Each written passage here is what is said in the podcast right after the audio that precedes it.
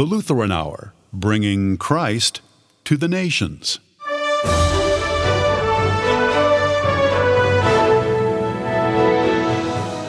We all get angry and irritated now and then. So did Jesus, and rightfully so.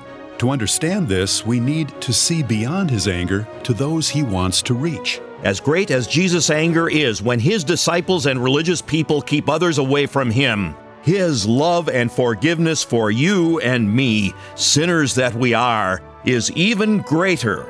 The good news is to see your Savior. See the Savior soar, not sore at you because of your sins, but see the sores the Savior endured for you. It's a classic message from Dr. Dale Meyer today on The Lutheran Hour. Hello, I'm Mark Eischer, and welcome once again to Archives August as we revisit timeless messages from the Lutheran Hour's long history. Thanks for making this program possible through your faithful support. Your prayers and gifts help the Lutheran Hour bring Christ to the nations and the nations to the church. Learn more at LutheranHour.org. The Reverend Dr. Dale A. Meyer was Lutheran Hour speaker from 1989 to 2001. He later served 15 years as president of Concordia Seminary in St. Louis and retired in 2020. He and his wife Diane currently reside in Collinsville, Illinois. The message we're about to hear was first broadcast in August 1999. Now, here is Dr. Dale Meyer. Lord Jesus Christ, you are both the Son of God and the Son of Man. Give us your Holy Spirit as we now study your Word. Teach us by your example to use our energies and emotions to bring all people to know you. May we do that because you have brought us sinners to know and believe in your forgiving love. Amen. What makes you angry? Our television crew went on the street and asked, What makes you angry? Here are some of the answers. What makes me angry? You really don't want to know. Another person said, People that lie to me. Still another, rudeness, intolerance, racism. Somebody cutting me off in traffic. People tossing their cigarettes out the window when you're driving down the road. Or just stopping and dumping their ashtrays. That really annoys me. And finally, this one. I don't get mad at anything, normally. Let me disagree with that last opinion on the street. Call it mad, call it irritated, frustrated, annoyed, vexed, whatever. You do get angry. There are many words that describe various expressions of anger. Anger is a natural human emotion. It shows itself in different ways. Sometimes we erupt like a volcano. Other times we simmer like a boiling pot. Sometimes we lash out physically, other times we lash out with words. However, we handle the feeling, we all express anger. What makes us angry? One cause is when something I want or something you want is blocked. Going back to the people we interviewed on the street, another person said, I get real frustrated and angry when I'm out of control a situation where I don't have control. Authors Glenn Taylor and Rod Wilson define anger this way Anger is an experience that occurs when a goal, value, or expectation that I have chosen has been blocked, or when my sense of personal worth is threatened. As I said, everyone gets angry. Everyone, including Jesus. That's what today's message is about. The Bible teaches that Jesus Christ is true God and true man. As true man, Jesus showed anger. So, what made the Savior sore? Let's look at some Bible stories. The first story of the Savior sore is recorded three times in Matthew, Mark, and Luke. Here's how St. Mark tells it. Some people brought little children to Jesus to have him hold them, but the disciples told the people not to do that. When Jesus saw this, he became irritated. He told them, Don't stop the children from coming to see me. Children like these are part of the kingdom of God. Irritated is a word from the anger family. What irritated Jesus? Remembering what Taylor and Wilson said, that we get angry when a goal is blocked, we see Jesus irritated because his goal was being blocked. Jesus' goal is that all people come to him. In John chapter 12, verse 32, he said, I will draw all people toward me.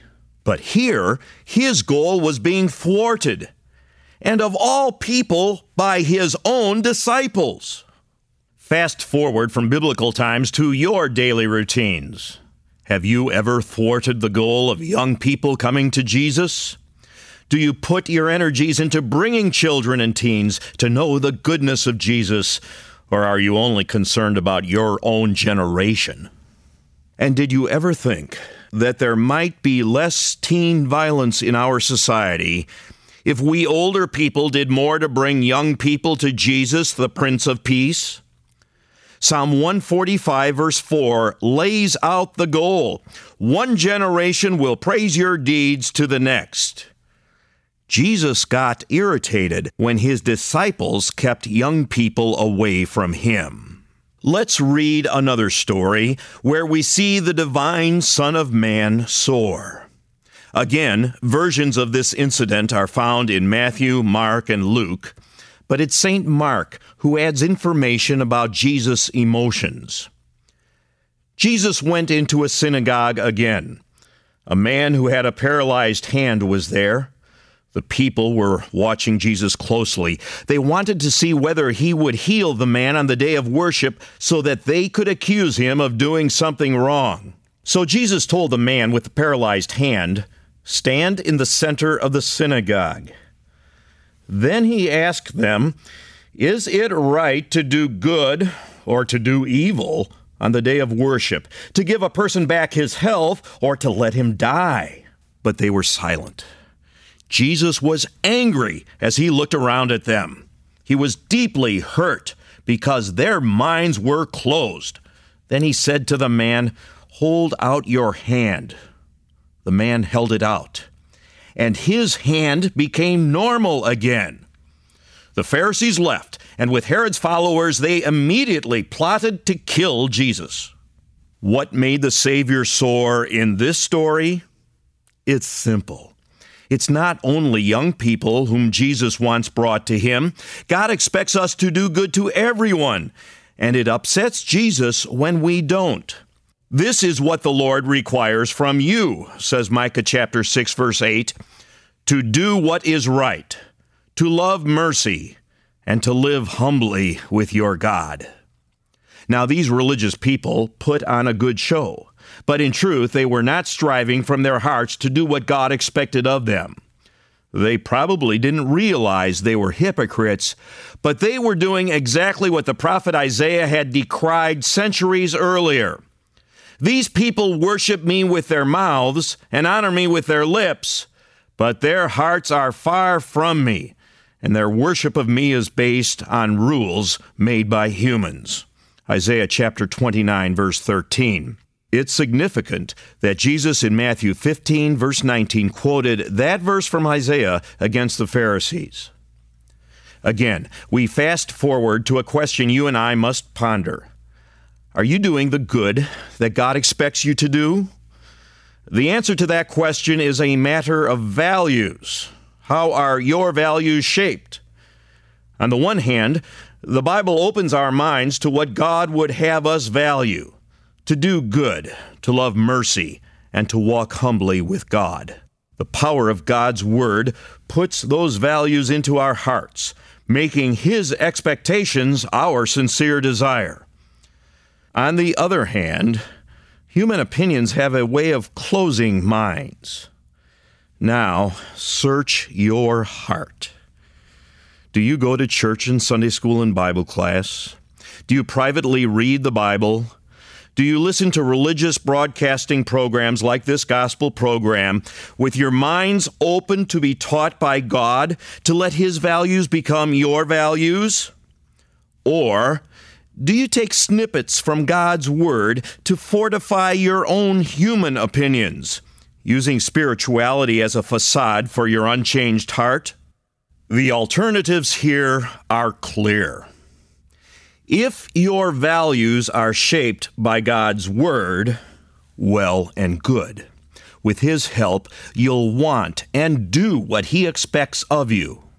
However, if your values are shaped by your opinions, or the opinions of your family and friends, or whatever the media promotes, then you will not meet God's expectations. That wasn't good for the Pharisees long ago, and it's not good for you today. These Bible stories have taught us that Jesus did not get angry willy nilly. You and I might do that. But Jesus got angry when religious people were using their energies and emotions to keep others away from Him, the Savior of sinners. In this way, Jesus is the model for how you and I should use the energy of our anger. Be angry without sinning, says Ephesians 4, verse 26. There are two parts to this divine instruction. The first part acknowledges that we get angry. No problem there. You and I do that all the time. The second part of Ephesians 4:26 is the real instruction from God to which we need our minds opened. Be angry without sinning. Here we have trouble. You can be angry and use that energy in good, God pleasing ways. That's what Jesus did. In his anger, he did not sin. However, when you are angry and sin, you can hurt others and push them away from the Savior. Has someone ever been pushed away from Jesus because of the way you, a religious person, handled your anger? Let the truth be told. We have all sinned by the ways we have handled our anger at various times. Sometimes our inappropriately expressed anger has pushed people away from knowing Jesus. Yet, here is the good news. As great as Jesus' anger is when his disciples and religious people keep others away from him, his love and forgiveness for you and me, sinners that we are, is even greater. The good news is to see your Savior. See the Savior soar, not sore at you because of your sins, but see the sores the Savior endured for you. Jesus' anger at the sin that keeps people from God led him to win your forgiveness. See the sores in his hands, wounds inflicted as he was nailed to the cross to pay for your sins. See the sore in his side, a wound inflicted when he was dead, when he had said, It is finished. The price has been paid once and for all. See the sores in his feet wounds that he showed to the disciples after his resurrection to assure them that he is the risen Savior of life. Jesus is the model for how you and I should handle our anger. We should control the energies connected with our anger so that more people come to know Jesus.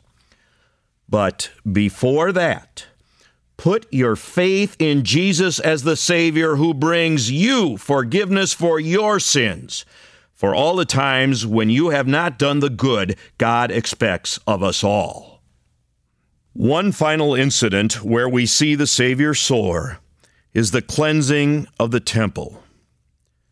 Jesus went into the temple courtyard and began to throw out those who were buying and selling there. He overturned the money changers' tables and the chairs of those who sold pigeons. He would not let anyone carry anything across the temple courtyard. Then he taught them by saying, Scripture says, My house will be called a house of prayer for all nations, but you have turned it into a gathering place for thieves. I have not found any commentator who suggests that we should act the same way using force to clean out the church. But there is one thing about which many commentators agree the temple was his house. The sacrifices in that temple foreshadowed his perfect sacrifice upon the cross. Jesus entered that building to dominate it as his own when he was only 12 years old. That earthly building pointed to his church, to all who have received his gift of forgiveness and believe he is their Savior. Ephesians chapter 2 verses 20 and 21 say that the Christian church is built on the foundation of the apostles and prophets with Christ Jesus himself as the chief cornerstone. In him, the whole building is joined together and rises to become a holy temple in the Lord. Jesus had the right to clear from the temple anyone and anything that did not serve his goal. Let that be your goal. Clear from your heart the emotions that keep people from knowing the goodness of God. Test your thoughts by the Word of God to see if His values are yours, if His expectations are your desire whatever a person's nationality, whatever the race, whatever the color of skin, whatever the age, whatever the hygiene, whatever the level of education, whatever the part of town in which they live, whatever, the Savior wants them to be brought to know His goodness. The disciples, who had used their energies to keep little children away from Jesus, became missionaries to the whole world when they knew the power of His forgiveness and life. His Spirit transforms the energies of your anger so that you can work toward His goal of bringing the goodness of God to others. My house will be called a house of prayer for all nations. Be angry without sinning. Amen. You're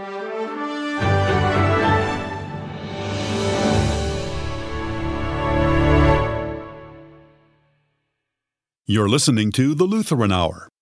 For free online resources, archived audio, our mobile app, and more, go to LutheranHour.org.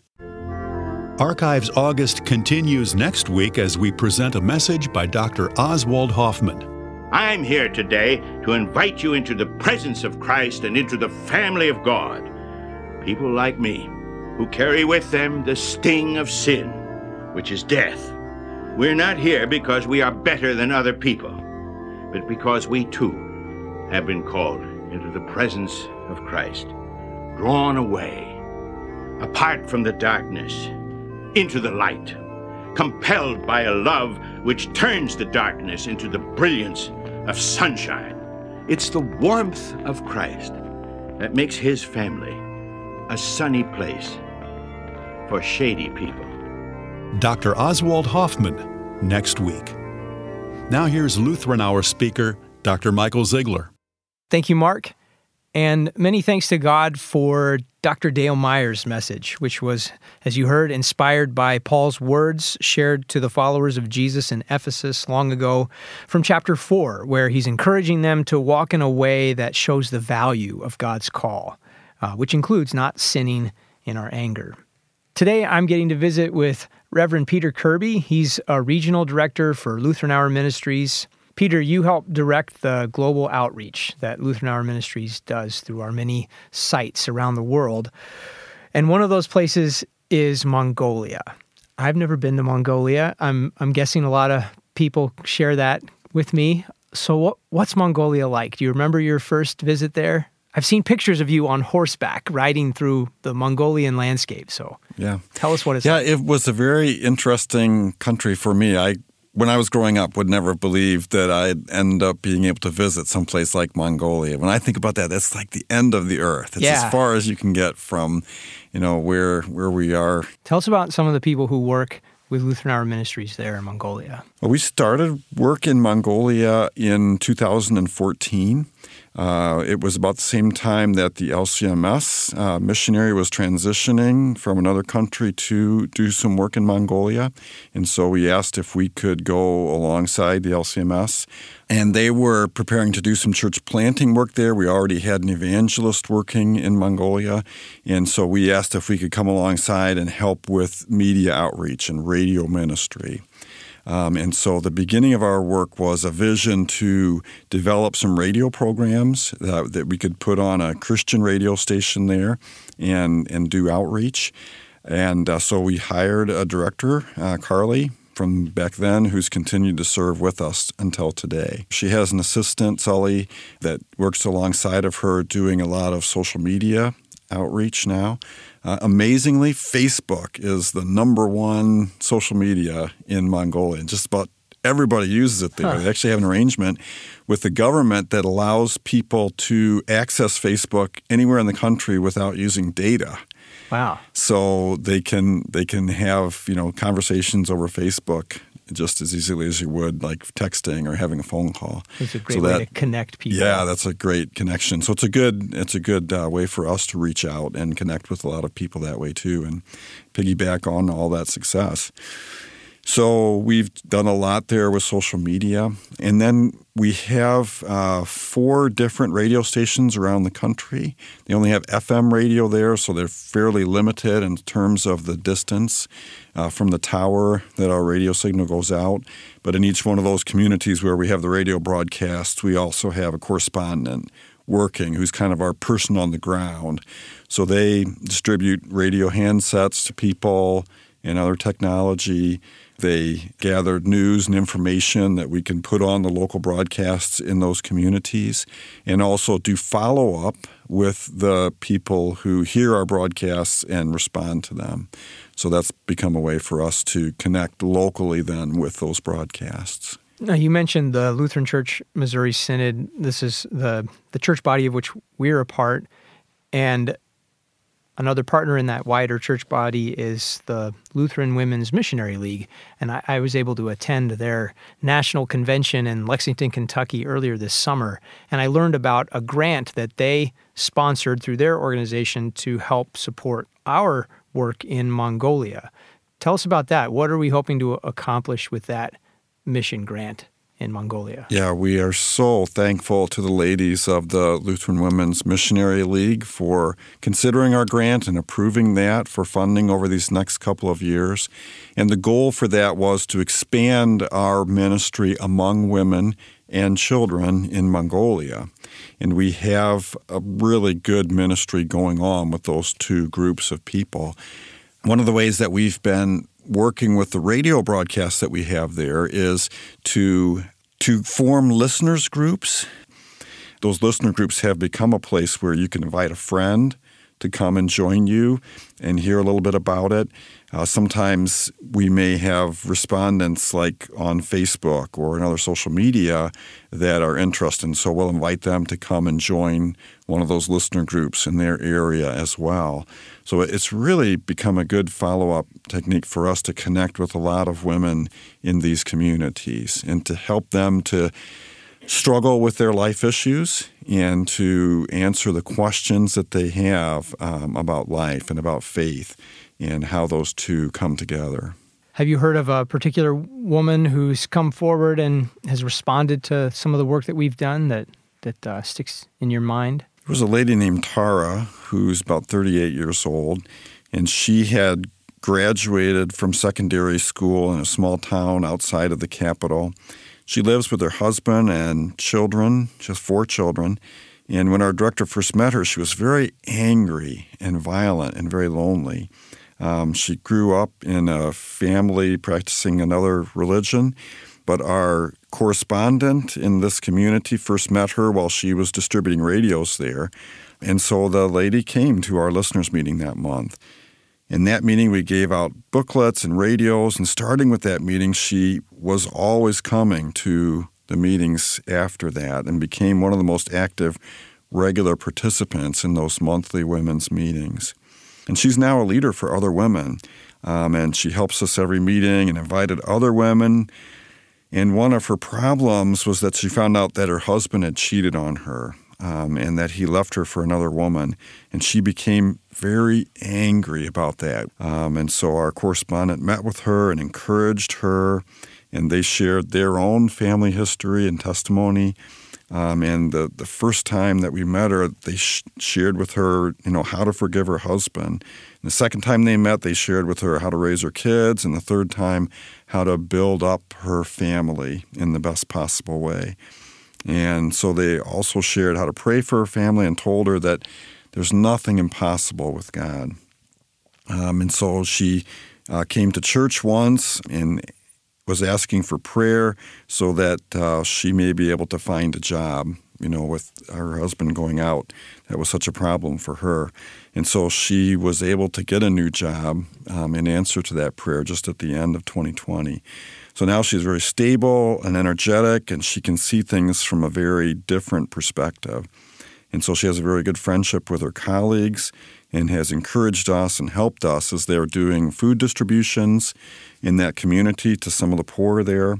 And they've become very close friends, um, this woman. And so we praise the Lord that in the end, they did not divorce. She was able to reconcile with her husband and they forgave each other and have seen a lot of positive changes in her family. That's an example, I think, of how one life has been changed through encounters with our staff, through these listener meetings, and being able to be with like minded other women in those communities that are struggling with many of the same issues in a lot of cases. Thank you for sharing that, Peter.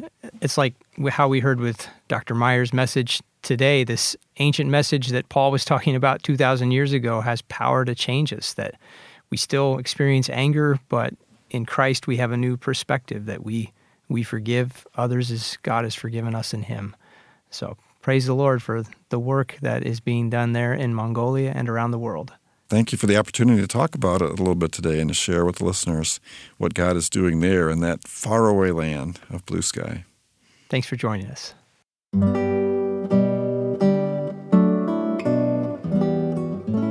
Taught by our Lord and trusting in his promises, we are bold to pray. Our Father, who art in heaven, hallowed be thy name. Thy kingdom come, thy will be done, on earth as it is in heaven. Give us this day our daily bread, and forgive us our trespasses, as we forgive those who trespass against us. And lead us not into temptation, but deliver us from evil. For thine is the kingdom, and the power, and the glory, forever and ever. Amen. Receive the blessing of the Lord. The Lord bless you and keep you. The Lord make his face shine on you and be gracious to you. The Lord look upon you with his favor and give you peace.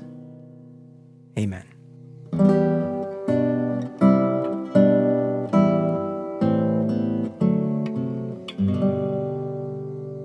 This has been a presentation of Lutheran Hour Ministries.